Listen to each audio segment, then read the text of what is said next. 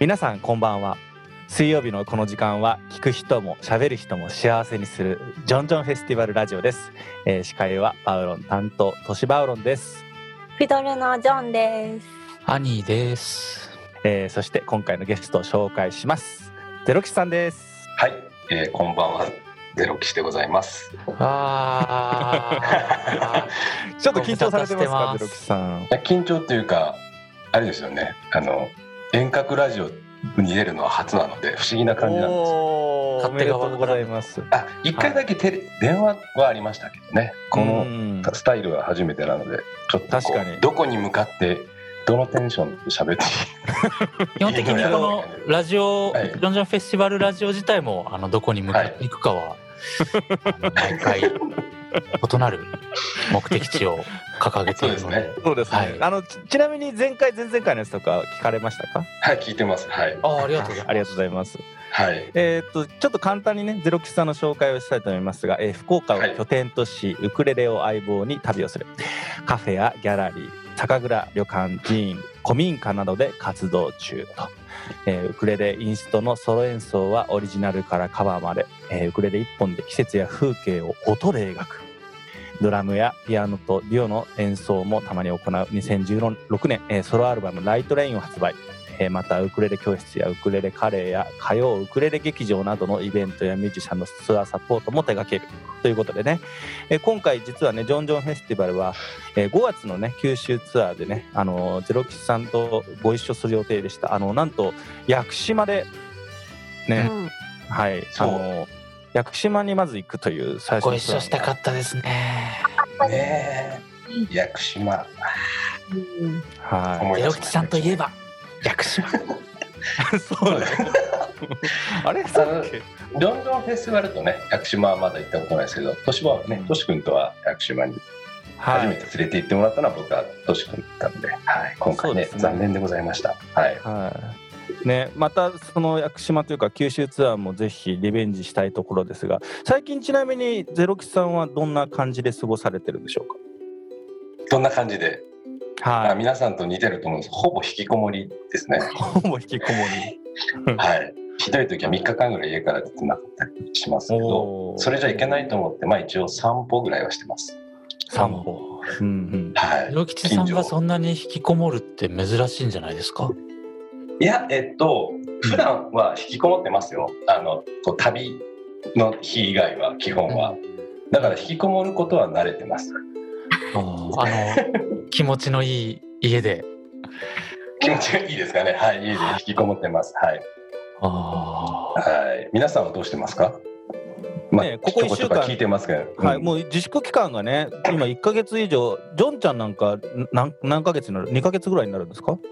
3月半ばぐらいからですかね。あじゃあほぼ2か月ですね2ヶ月ですね。ううんん今みんなバラバラなんですよね。本当にあの住んでる場所っていうかいる場所もね。あはいそうなんですジョンちゃん今オーストラリアにいますからでねね。不思議な気分です。はい。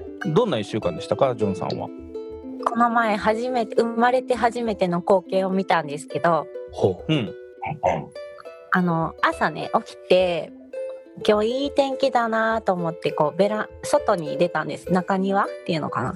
うんそしたらなんかいオーストラリア多分2人も来たことあるか分かると思うんです雲が多いんですよ雲スパイダーの。う。はい。はい中の方とか行くとすごい映画で出てくるような もわっとしたクモの巣が家に張ってたりするあのうんうんクモの巣がなんかふいつもの朝よりいっぱいあると思って。うんうん。あいろんなもの。例えばうん。植物とか外にあるテーブルとかトランポリンとかにいっぱいクモの巣がついてて。はいはい。で空を見上げたらうん。クモの巣の切れ端みたいのがいっぱい漂ってて。はほでなんだろうこれと思って多分裏の家の人が大掃除したのかなと思ってあ。うん迷惑だなと思ってたんです。はい。しばらく見ててもでもまだまだいっぱい来るからうん。何なんだろうと思って。でしかも街中にそれがあってへえ。どこまで飛んでいくのかなと思ってたらその日の夜、うん。その雲の座雲が飛んでくための手段なんて言うんだ？フライングスパイダー？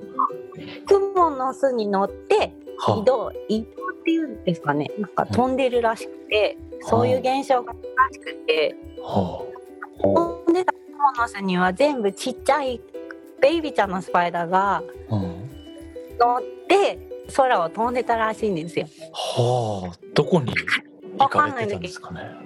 街中にだからクモの巣とちっちゃい雲が。は自粛疲れしたんですかね。あねえ。旅してたんですかね。買いだめしに行ったんですかね。雲だけステイホームじゃなかったと。あれ？あれ？あれ？なぜここで？別に悪いことも言ってなかったんだけど今結構今割と面白い普通にいい感じで言ったはずなんだけどな。そうですか。へ。でもそれは不思議な光景ですね。想像するに。うんねうんい。や調べてみたしまいましたよすぐ。バ。ルーンバルーニングっていうみたいですね。へえおバルーニングタンポポの綿毛などと同じ原理です。はへえ。ほ面白いらしいですよう。ねえ、うんそんなのはね日本では見れないですもんね。見れないですよね。あんまうんあんまり見たことないですね。ねえ。えーじゃあ早速最初のテーマに移りましょうかね今日の。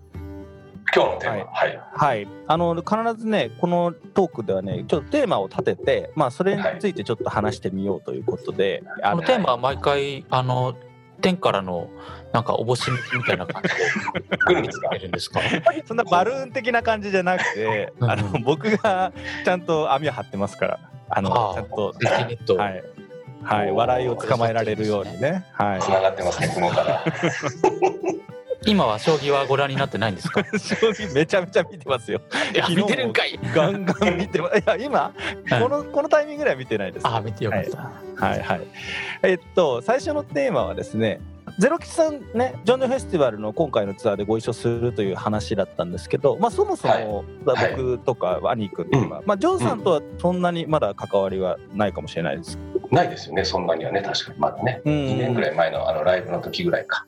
そうですね。まあ、はいただそのメンバーそれぞれとこう相対してるということもあるので、こう、はい。ゼロキさんから見たジョンジョンフェスティバルのメンバー考察。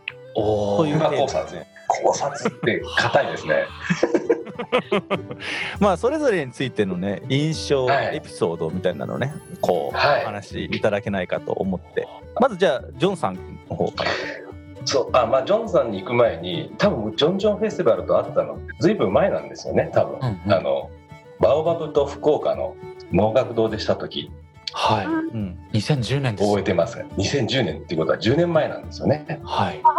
その時はあのライブで僕が出たとかじゃなくてバオバブと2組で行ってでね多分ね打ち上げは行ったんですよ。あったのはだからそこが最初だと思うんですけおど。おうんでその後多分ライブでご一緒したのが2年前3年前クラッチとかねしましたね。ンバルンバルンとね。そうそう。でその間にまあ兄とかトシ君とはなあの何回かしましたけどまあそこ最初のね思い出してみたんですけど最初はねこう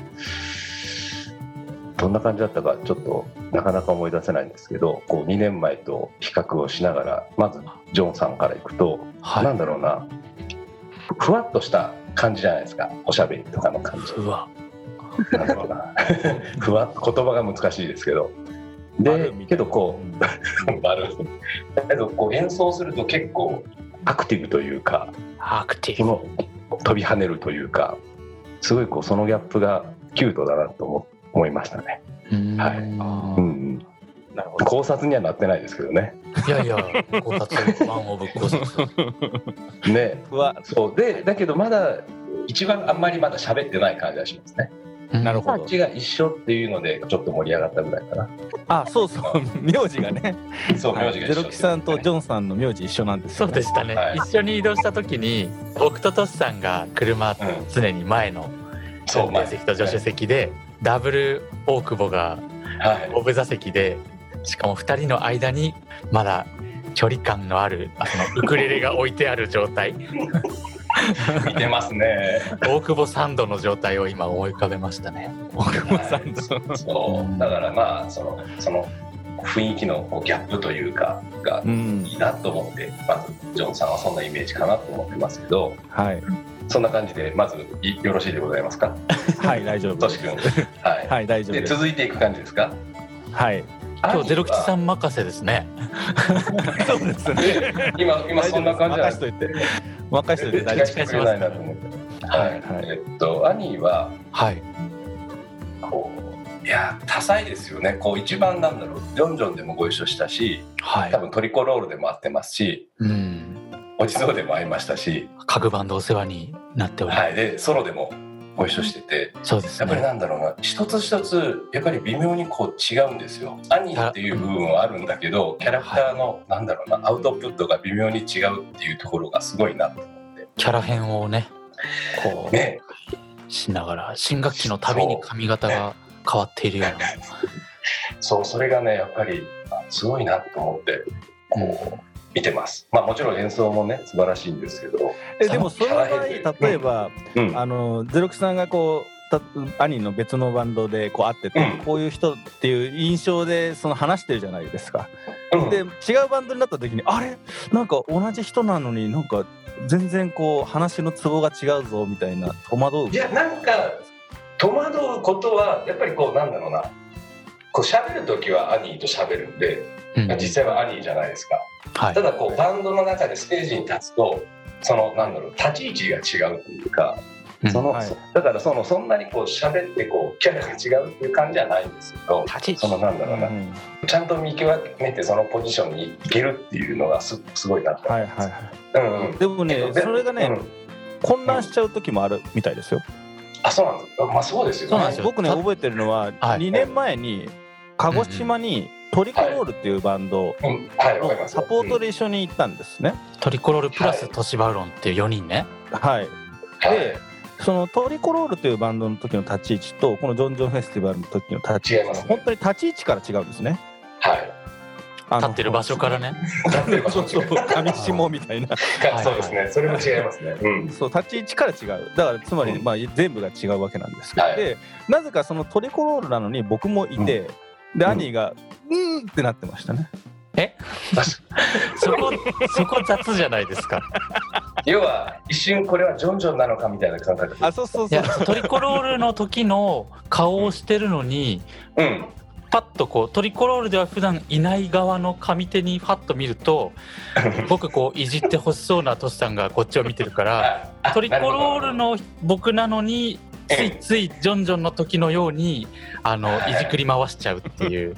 なるほど。そう。でもそのそのなんかキャラをちょっと一瞬で2つ使い分けて自分でもちょっと混乱してますみたいなのをステージ上で言ってるのがちょっと印象的で。確かにねそれは混乱しますよね、うん。あのそのトリコロールというこう中にいるわけですからね、はい。サポートでね確かに、うん。そう。だけどそういうのをこう僕はその瞬間はまさに取り込んでました。本当。取り組んでましたか？あもう一回言ってください。いやもういいです。あ電波が。いや電波すごい良かったはず。とん？トリトリコロールだけになんて。いやいや大丈夫です。えでゼロキさんどうですか？大丈夫ですか？はい。いやあとソロはやっぱりこうソロでご一緒すると兄ってそこなのかなと思いながら演奏だったりこうトークだったりを最近は。ねソロで 2, 2回か3回かな、ねご一緒して、まあソロが一番こう兄らしい部分を実は出してるのかなみたいな感じ。おー。密かにこう静かに出してる気はしてます。はい、考察してくださいましたね。まさに考察ですね、はい、またこのまま僕が一人で喋りていくんですね喋ってね。で最後とし君とはここ12年ちょっとねこうなんだろうジョンジョンだったりその、えーっていう形じゃだけじゃなくて旅をすることが増えましてですね。うん。はい。ねこう、まあ、一番のきっかけは食べ物と旅というか移動するきっかけではいトシ君といえば、まあ、演奏もね素晴らしいですけどやっぱりこうなんだろうな。いろんな人と旅してて、まあ、例えばどこに行ったら、まあ、こんなこと見たいなとか漠然と思うじゃないですか。ここに行ってみたいなとかこうここのお店でライブする前に寄りたいなと思うけどトシ君はもうそれがその食に関しては素晴らしく早いんですよね。うん。下手したら明日の昼ご飯をどこで食べるかっていうのをそうね。その前日の朝から打ち合わせするっていうね。一瞬それには僕も若干戸惑いがあったんですけどはい。えまだ今日のご飯も食べてないのに明日のことは思え思えないなって思ってたんですけどまあそれにだいぶ慣れてきましてですね。その音楽に対する執念も素晴らしいですけどこの食に対する執念で一つきっかけがチキン南蛮っていうはいはい。宮崎を代表する、あのご料理皆さん食べたことありますか？まだその真髄にはたどり着いてないんですよね。けどチキン南蛮っていうのは、まあ、何かしらうんうん。食べたことあります。はい。そう。でチキン南蛮僕も大好きで食べるんですけど宮崎でライブするときにとし君が食べたいというからまず1店舗老舗の店を紹介してちょっとねその時はとし君がタルタルソースがちょっと重かったっていう話になって、はい。ね、でタルタルソースって皆さん好きですか？僕は好きなんですけど。で大好きですか？うん。チキン南蛮は実はタルタルソースがない美味しい、えーチキン南蛮屋さんもあるよって言ってまあチキン南蛮の南蛮ってこれ南蛮漬けなんですよね。はい。わかります？魚も南蛮漬けってあるじゃないですか。だかうん。うんら要は甘酢にこうくぐらせてる料理のことらしいんですよね。はい。でチキン南蛮ってやっぱりこう宮崎の人はそれ意識しないかもしれないけど意外とただの唐揚げのタルタルソース添え的なことがあるんですよ。うん。南蛮されてない時うんうん。そこからその南蛮についてとし君とあの食べたいっていうのがきっかけでそのちょっと行きづらい町だったので宮崎の方の県北で。うん。まあじゃあライブも兼ねていこうという形でね。結構ツアーしましたよねあの時ね。とし君が全然喋ってくれないですけど。いやいやしましたしました。聞いてますよね。講師をちゃんとこうドッキングするのが上手なんですね。そうなんですよ。だからせっかく行くならって言って。ただそのまああのライブはしたんですけどチキン南蛮を食べる食べる食べだけに宮崎市内から、えっと、往復2時間以上かけてそこを食べには行きましたけどその時はどうしてもライブがその場所では組めなくてですね。うんうんうん。それがきっかけで今度はじゃあ都市から、うん。どこどこのまあ僕が福岡のうどんは柔らかいうどんなのでまあ讃岐うどん食べたことありますがって言ってああちゃんとしたのないなって言ってこう一緒に讃岐うどんを食べに行ったりとか。ギブアンドテイク。食体験のギブアンドテイクをお二人でやってる感じで、トシ君とは、だからトシ君の考察はやっぱりこう、なんだろうな。最近ね、ノートでよくブログも書いてますけど、まあ音楽だけじゃなくて、やっぱりこう食事と食に行く、なんだろうな、スケジューリングというか、その、その素晴らしさ。うんはい。多彩ですよね食に多彩です多彩です。と思ってます。皆さんもそう思いますよね。はいキャラがぶれないなーってずっと 尊敬してますね。ちなみにあのな感じ。その最初の連れてってもらったね延岡のチキン南蛮、今まで食べた、まあ、チキン南蛮何番目に美味しいかと言われると一番目に分かったですおね。おまあ僕もそうですね。チキン南蛮の中で一番ってこと？そう。何番目のチキン南蛮かって言われると一番です。あ。ああ。はい。はい。まあそんな3人ですけど、あのまあね、トシ君がそのジョンジョの時にそこまで、ジョンジョの時もやっぱり食事のスケジューリングはしてるんですか？あもちろんあの頼りない僕らをね導いてくださって。いますか、やっぱり。ねやっぱそこはブレてないわけですねい。やもうおかげさまで楽しい思いをたくさんさせていただいて おりますね本当かな大丈夫ですか？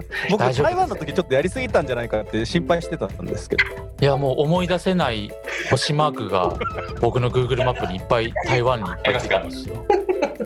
なんだっけっていうのいっぱいついてる。うん見てます、やっぱり。そうかもうごめんなさい星マークつけてんのね兄も今もあの時からつけたんですよね。あそうなんだうん、だから90%が台湾に今星があります。星がある。僕も Google マップに星つけるようになったら、トシ君と旅するようになってからす。ん、すいませんはいはいいやいやいや、いやいややってみようと思ったんですよ、そういうの。はやってみようと僕も思ったんですよ、トシさんの謝ることじゃない。ありがとうございます僕らにこう恩恵を授けてくださってそうですね。本当に感謝してます。はい食のありがとうありがとうございます。えーでは、えーここでゼロキさんのね曲を一曲お届けしたいと思いますが、はい。はい、あのライトレイっていうねそのソロアルバムも発売されましたし、はい。何かじゃあ一曲ゼロキさんの曲を紹介していただきたいんですがよろしいでしょうか？はい。曲のタイトルは「代々」です。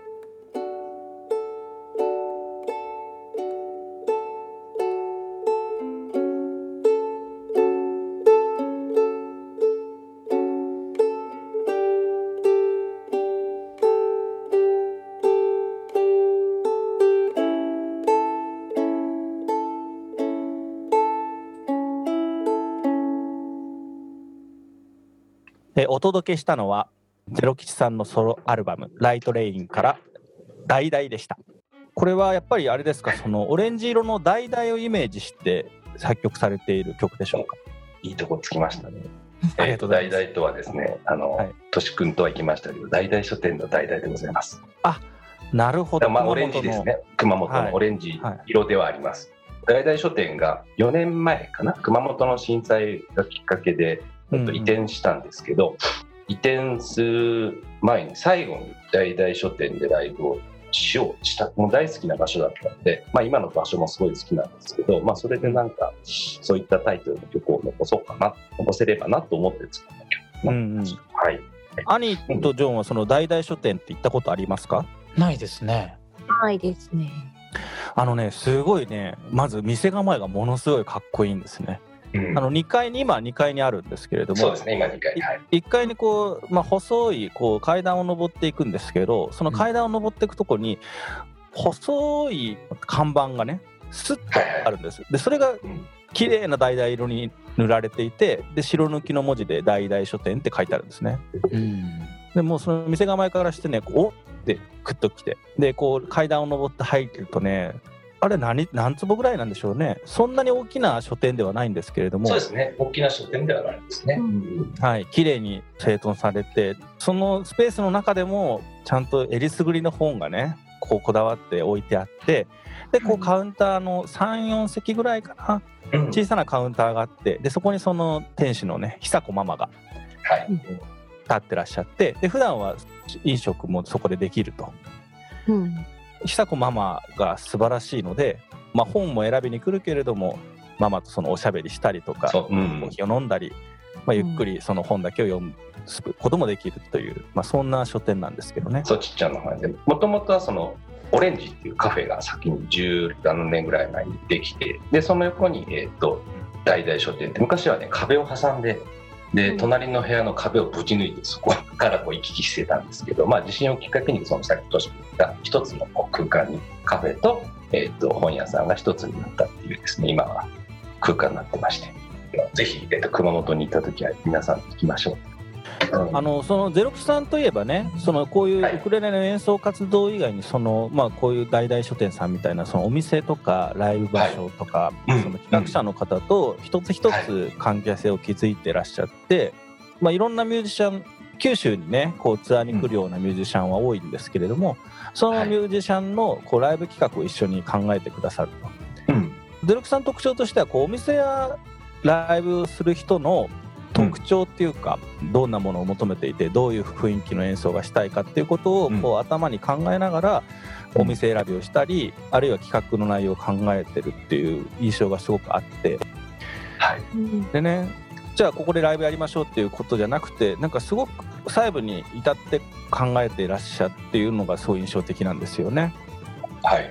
うんうんうん。うんうん。考察してますね。あ考察してます僕の逆考察ですね。逆考察でしたね。うん。はい、でその第2テーマはねそういう、うん。まあ、いいライブ企画をするという僕がそのゼロキさんにこう企画してもらう時はすごくそういうところがやっぱり素敵だなと思ってるんですけど、ライブを企画するにあたって秘訣というかね考えなきゃいけないことあるいはこういうことを考えるときっといいライブになるなっていうふうなこととか、はい。そういうのをお伺いしたいなと思って。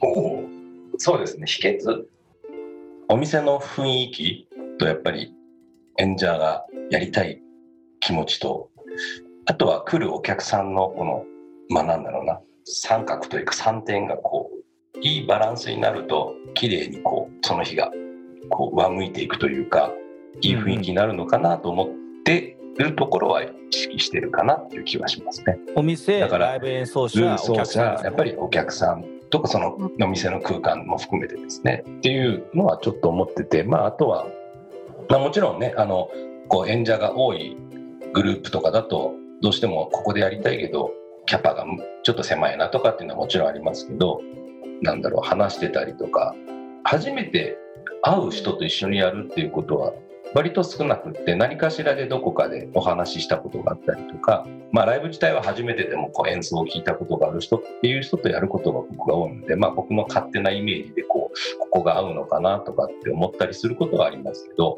やっぱりその、うん、うん演奏に来る人と演奏を聴きに来る人とそこを受け入れるお店もいい関係性になる空間がいいなというのは常に意識してる気はしますね。そのはい3点お店と、うんいらっしゃるお客さんとうん、ミュージシャンとのそのミュージシャン、まあ僕らがミュージシャン側だから今うん。ミュージシャンの話をうん、すると、うん、例えばゼロ吉さんからうん。ゼ、ロ吉さんが感じ取るミュージシャンの音楽の雰囲気とはい、パーソナルな雰囲気とそのものの雰囲気と、うん。まあ、いっぱい演奏を重ねていくと深く広く知っていくと思うんですけれど、はい、はい、この初めてやったりうん、おしゃべりしたことあるけど一緒にライブをするのは初めてっていう時に、はい。うん、そのイメージしてた音楽の雰囲気、イメージしうん、まあそれ音楽の雰囲気も例えば CD で聴くのとライブで聴くの少し違いますね。印象が違ったりするじゃないですか。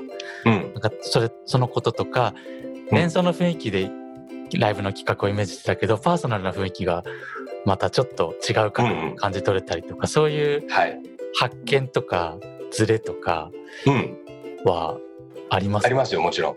まあ、例えば一回して、ライブ終わってこう喋ったりするじゃないですか。うん。そうすると、こう、あ、そんな感じだあそういうふうに思ったんだとか、あとはやっぱりそこでこう、あ、次はじゃあこっちの方が合うのかなとか、まあ、それがきっかけで同じとこでずっとこう、もうここが大好きですってなる時もあれば、うん。あ、こっちの方が今度雰囲気が合うかなと思って、こう、場所が変わっていく時ももちろんあるので、最初はやっぱり勝手なこっちのイメージだったりする時もあるし、あとはお店の人のなんとなく音楽趣味というか、うん。例えば歌がない CD をよく聴いてる人だとか歌物が好きだなとかそういうなんかお店の人とのコミュニケーションっていうのも長い付き合いしてるとこう見えてくる感じもあるのでそういったところからこうこの場所がいいのかなって選ぶこともありますね。はい、うんうん。うん。そんないろいろそのゼロキさんがこう、うん。お付き合いのある店の中で、お店の中で、ここはホームだなって思う場所ってありますか？ホームですか？僕はあの先ほど紹介しておりました拠点が福岡なのでどうしてもやっぱ福岡のお店が、まあ、ホーム感が強いとこなるんですけど、ね、自分がば箱を持ってるとかではないので一番させてもらう回数が多い場所は何箇所かあるんですけどその中ではアトリエホーンという日本画家の久美夫さんが主催しているなんだろうな教室する空間だったり制作をする空間であるホーンが一番回数的には多いかなっていう気はしますけどね。うんはい。アトリエホーンが、まあ、今回のコロナ騒動で維持が難しくなってきてると、まあ、実際ねねもう教室も今クローズされてますしはい。でこう家賃だけがかかっていて、はいでこうどうしようかということで一旦閉めるっていう話になったんでしたっけこれ。そう、もうこのままだとちょっとやっぱりね、飲食店だったり、物を売る空間とはやっぱり違うわけですもんね。ギャラリーでもないし、アトリエだから。だからやっぱりそういう意味でちょっと手放さないといけないのかなっていう雰囲気になった時に、イーマというですね、の石井君がはい、あの先週のゲストですね。はい。あ、そうかそうそう、先週のゲストのね、今の、はいえっ、と、石井君から、いろんな方法が今あるじゃないですか。あの、うん投げ銭をする、ライブをする人だったりとか、クラウドファンディングだったりとか、いろいろある中で、まあ、なんかせっかく音楽で出会ったメンバーで何かできないかなっていう相談で、こう CD を作れないかっていう企画を、石井君が相談を受けましてですね。それで、はいまずは、CD をね、販売することになって、その収益が久さんにバックできたら、音楽する人は音楽を表で表現できるしっていうので、うん。なんかこうコンピレーションアルバムを作ろうっていう話になりまして、うん。あの石井君からこう、まあ、僕がそう実際久さんと出会ったのはもうアトリエ本ができる前なので90年代後半なので気づいたら何年経ったんだっていうぐらいのあれなんですけど、まあ、それでじゃあアトリエ本でライブしたことがあるミュージシャンの中でですね声をかけさせてもらってコンピレーションアルバムを作った中にトシバウロンとアニーがいましてですね。それで、はい。えっと、14人かな僕も入りましたけど、はい。えっとアルバムを作ることになったんですよね。そう。ね、うん。うん。光栄です。本当に。うん。ね。僕ねそのアルバムのメンツあの後で知ったんですね、完成した時にその14人のリストアップをこうそうですねあんまり言わないで僕はあの誘いましたもんね。みんうん、でもいやうんさすがにこうみんなあの愛されてるというかね久さんが愛されてるなというふうに思いましたね。そう、うんこんな豪華なラインナップ普通にこう企画すると結構大変だろうけどそのそうまあ本のために一肌脱ぐよってパッと言えるミュージシャンがこんなにいるっていうのはね長年いいライブを企画されてきたあれなんだろうなと思って。うんうん、だから皆さんにも本当ね声かけてまあね返事がどうかはわからないけどこうちょっと気になることみたいにやっぱり皆さん2つ返事ぜひぜひ言ってくれたのでただまあこれが普通にねただコロナとか関係なく企画するといろんなねスピード感とかは違ったのかもしれないけどこういうタイミングだったからこそみんなうとねこう声かけてしかもねとし君もソロでね参加してくれるといいですね。はいも一肌脱いでくださったわけですもんね。スピード感を持って、スピード感を持って本当一緒にお風呂、温泉行った時と一緒ですね。早いですよね。早いでしょ脱ぐ脱ぐのね。はい。俺も負けじと早いけど、俺より早いからね。僕もあんましこう音源取る時も機材とか割と避けてきてたわけですよ音楽に関しては。ライブの時のこうちょっとした PA は別ですけど、まあ自分が取るという行為に関してはずっと逃げてきてたのでほい。ざ G 君に「じゃあ曲を送ってください」って言われて、まあ、せっかくだから曲を作ろうっていうのもあった作ったんですけどいざ録音しようとどうやっていいんだろうどうやればいいんだろうみたいな。最初は軽くねスマホでピュッと撮って送ろうかなと思ってやっぱりノイズが乗るなとかいろいろね試行錯誤しながら作ったのでね大変だったらもっとちゃんとそこを学んどけばよかったなというですね反省して。そういうのもあってとし君と一緒にリモートで2人でデュオで撮れればなと思ったけど。ね、としくもその得意ではなかったわけですね、そこがね。全然です全然です。はいそう、それでも2人でできないねっていう話にはなったんですけど、そう、それでそれで兄からさっとこう、あ素晴らしい音が送られてきたときに、あ、うんまあ、すごいなと思ってですね、こう何回も僕は兄から送られてきた音をずっと一人で聞いてましたね、まあのコンビになる前に何回も。はい。じゃあアニーの曲を一曲聴いてもらいましょう。はい、そうですねふみ中村でホームアゲイン。なんでやねん。初めてなんでやねんって突っ込んだわ。言わないですね、びっくりし。たホーマゲームちょっときあのいずれちょっとかけたいですが、じゃあそのゼロキさんのそのコンピレーションに収録した曲をちょっと紹介してもらいましょわかりました。えーっと、コンピレーションにですね、えっと、今回入れた曲は、えっと、すぐ忘れるんですけどね。タイトル。タイトルちょっとかっこつけてフランス語にしたんですけど、こうは発音が難しいじゃないですか。正しいのかどうかも。う。すっごい緊張してますね。自分の曲の名を言うだけなのに。はい、曲名はですね、日本語で言います、アスエっていうタイトルなんですけど、まあ、アスエをフランス語で言うと、正しい発音わかる人いますか？これ。ね。ドゥマンですかね。あ、ドゥマン。そうです、そうです。そう、そういうタイトルにしたんですよ。まあなんかあの、みんな今会えないけど、こう、うんなんかじっとするっていう行為もいいなと思ったけど、ツアーするとまたじゃあ明日って別れるじゃないですか。うんそれが早くやりたいなと思ったので、そういうタイトルにしたんですけど、はうい。じゃあ曲紹介お願いします。はい、えーっと、と、じゃあ、えっと、コンピレーション、えっと、サウンド・オン・ザ・ウォーターというアルバムに入れました、えっと、アドゥマンっていう曲でございます。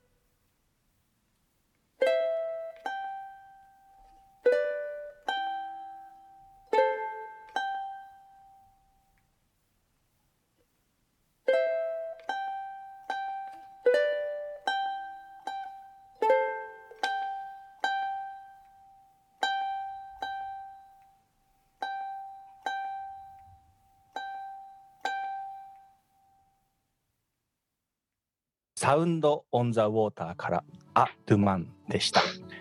えーこちらの方はねダウンロード販売もしていますしあのもうそろそろ CDR でのこう販売も多分始まると思いますので、うん。あの詳しくは、そうですえっ、とはいその専用のホームページなんかを見ていただければなと思います。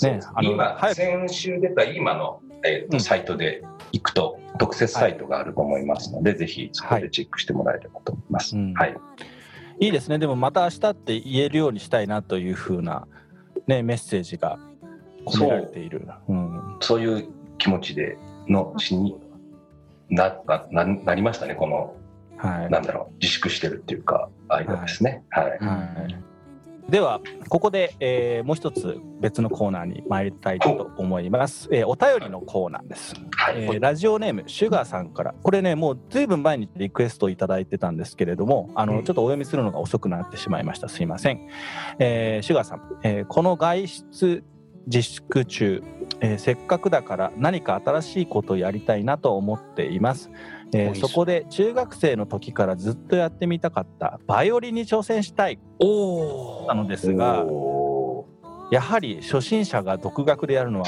難しいでしょうか？20年以上ピアノフルートの経験がありますが弦楽器は全くやったことがありません。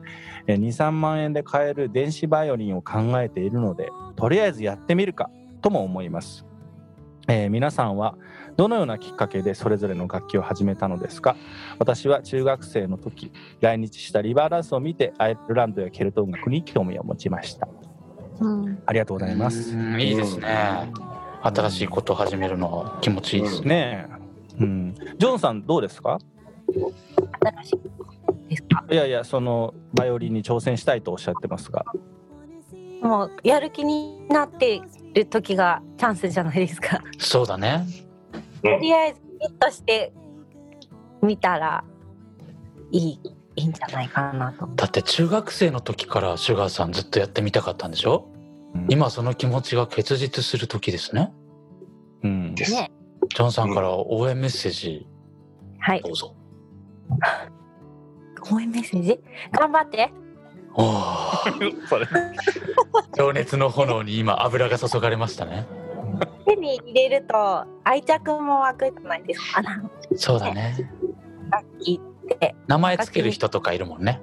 うんうん、手元に置いてみたら、うん。それだけでもう満足するかもしれないし。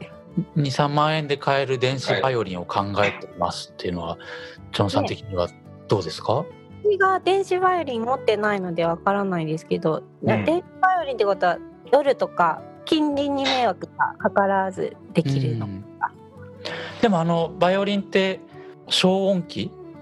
うんうん。原音器、ミュートができる器具もあるじゃないですか音がちっちゃくなる、コマにつけるやつ。うんうんあります。だから普通のバイオリンとそれを使うのと電子バイオリンにするのはどっちがいいっていうのはまたちょっと使い道によってねどちらも良さがあると思うんですけどうん僕が今パッと聞くとそれでもいいのかなと思ったけどどうなんだろうね。あと電子バイオリンはもしかしたら重たい可能性もあのお機械が楽器の中に入ってるからーうんちょっと重たい可能性もあります。なるほどね。あとまあ楽器屋さん新しいものを買うとやっぱりちょっと高かったりまあ初心者ものだったら安いのもあるんですけどうん中古楽器屋さんとかに行って普通のバイオリンをゲットするのもありそんなに高くなく手に入ると思います。うん。見た目のインスピレーションも大事だしね。ねそうそれは本当に意外ですね、この子がいいって決めたらね。そうだね。愛着うん。いい出会いがあればいいですあれだね、シュガーさんから皆さんどのようなきっかけで楽器を始めたのですかって質問をくださってましたね。うん。トスさんどうそうですか？僕はね、うん。うん。まあ、アイルランドに住んでたので、まあ、うん。その時に始めました、バウロン。はい。天からこう、今ね思し召しが 降りてきたんです。よ。今ねその時の割と細かいエピソードを結構ノートにか書いてるんですああ、そのうちじゃあこう公表される。あそうそうそのつもりです。まあでもざざらっと言うとその、まあセッションに参加したくてまあその楽器を手に取ったっていうきっかけですね。あー。うん。 simple is the best ですね。そうですね。食べたいからご飯を作ったみたいなのと一緒ですまあまあそうですね。兄さんどうですか？僕はですねギターは18歳大学に入学するときに一人暮らしを始めて、うんでそれまで実家ではピアノを弾いてたんですね。はい。うん習っていたのは途中でやめたけれどもその後も好きでピアノを弾いてたけれど一人暮らしをするとその物がない。うん。うん。うん楽器もない。うん。テレビもまだない、うん。えーもちろんピアノもない。うん。で暇だったんですよ。うん。入学式までの春休み。うんうん。でラジオを聞いていたら僕が好きな森山直太朗さんがうん「僕は大学生の時にギターを始めました」って言ってたからうん。あ今から始めたら直太朗ぐらい弾けるのかもって思って すぐに次の日楽器屋さんに行ってなぜか9000のエレキギターを買ってしまって。あの 壁が薄いから音がちっちゃい方がいいかなと思って。なるほどエ。レキギターとちっちゃいアンプを買ったら、うん最初楽しかったけど3日目ぐらいでこれじゃなかったかもなって思ってクラシックギターを2台目早速買いに行っておお。おっていう感じでしたね。うん。ゼロ吉さんあは僕ですか？あ僕はカニーとして大学の時に、まあ、別な楽器をやってたんですけど一緒のバンド仲間がウクレレを買いに行くって言ったんですよ。で、まあ、ウクレレってその当時よく詳しく知らなくて楽器屋さんに行くんだったらついていくって形でついていったんですよ。そしたらたまたま2台売ってたんですね同じ値段のウクレレが。はい。1万円ぐらいだったと思うんです1万ちょいとか。うんうんだからなんか可愛いなと思って、うん。あのなぜか僕まで買ってしまったっていうのがきっかけです。それだけです。えーそしたらこうねさっきの兄の話だけど家で弾ける楽器だったわけですよね。こうん大事高音質とか練習とかスタジオに行くとかじゃなくてでそれがきっかけでこう弾くようになりましたね。なるほど。そうあのそその時についていってなかったら弾いてないと思います。う。ん、きっかけが何かあればぜひねあのバイオリンもいい出会いがあって買ったらなんかより弾きたくなるかもしれないのでですまず楽器をゲットするっていうのはこういいんじゃないかなと本当に思いますよね。そうですね。うん、そうですねシュガーさんね、うん、ぜひぜひ。まあ弾きたい時にやっぱり始めるっていうのが一番大事ですからね。そうだね。うん、うん。自粛期間中はまさにそれをやるいいチャンスですよね。チャンスだね。う、うんん。ジョンさんはどうですか？どんなきっかけでバイオリンを始めたんでしょうか？バイオリン？そんなびっくりする？なんかすごい急に遠くから来たなって感じがしました。えっとまあ気づいたらやってたので気づいてないやってんだ。あ一番素晴らしいきっかけ。素晴らしい。うん。まあちっちゃい頃からちょっとあんまり始めた始めた頃を覚えてないんですけども。ー親御さんが勧めてくれたんですかね。うーんおおそらく道を歩いててバイオリンに当たったんですかね。うん。うんあれ？いやいや、ボケてんだよ。ボケてるのここは。音ボケ。殺しじゃないですか。はいボケあね覚えてないけどうんでも最近ほら私ギター始めたからうん。そうですね。うんおお。それは何かきっかけが？あったんですか？きっかけはまあそれも私ずっとギター弾きたいなと思っててうん。で今時間あるで家にギターがまあゴロゴロいっぱいあるっていう 状況がまあ道で当たったんですねギターに。で教えてくれる人もいるっていうこう好条件が重なってですねう。うんんはい。毎日触ってますおーどうどうですかギターは？楽しいですね新しい今度今度ジョンジョンフェスティバルでできますか？すっごい無音が。無音が今シーンとなったね。ね。自分のために弾いてるのでお前らのために弾くもんじゃねえっていうコメントをいただきました。ありがとうございました。えーラジオネームシュガーさんどうも質問ありがとうございました。あの質問は随時ね受け付けていますので皆さんどしどしあのこちらの方までお寄せください。えー今週は、えージョンジョンフェスティバルのメンバー考察などをテーマに、えーゲストにゼロキさんをお迎えしてお話しさせていただきました。ゼロキさんどうでしたか？いやこんなのでよかったかとちょっと心配しておりますけどすごく楽しい時間でした。うんうん。僕は、ねあの曲紹介の時に曲をパッと言えなかったっていうのが一番ツボでしたけど、そうなんか発音ちょっとかっこいい言おうかなと思ってなかなか思ったんですね。はい、え引き続き来週も、えーゲストをお迎えしてお届けしようと思います。来週のゲストは、九州ツアーはねいろんなミュージシャンと一緒にこう共演する予定だったんですけど、来週は鹿児島の、えーアイリッシュバンド G オネストというねバンドのリーダーでもあります福留陽介くんにゲストに、えーお越しいただきたいなと思っています。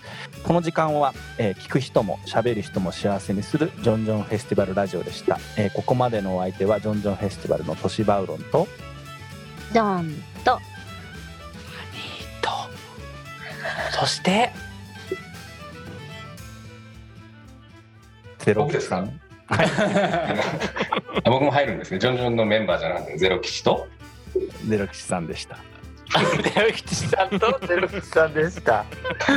ダブグダグダじゃないですけぐだぐだじゃないですか最後の締まりが。大丈夫でした？こんなので。お二人のトシさんとゼロ吉さんのコンビネーションが久々に見られて楽しかったです。このようにライブも進んでいるんですね。そうですね。多分そうですね。うん。はい、ありがとうございます。甘いものを食べさせ合ったりしてるんです。はい、え ではまた来週お届けします。お楽しみにありがとうございました。ありがとう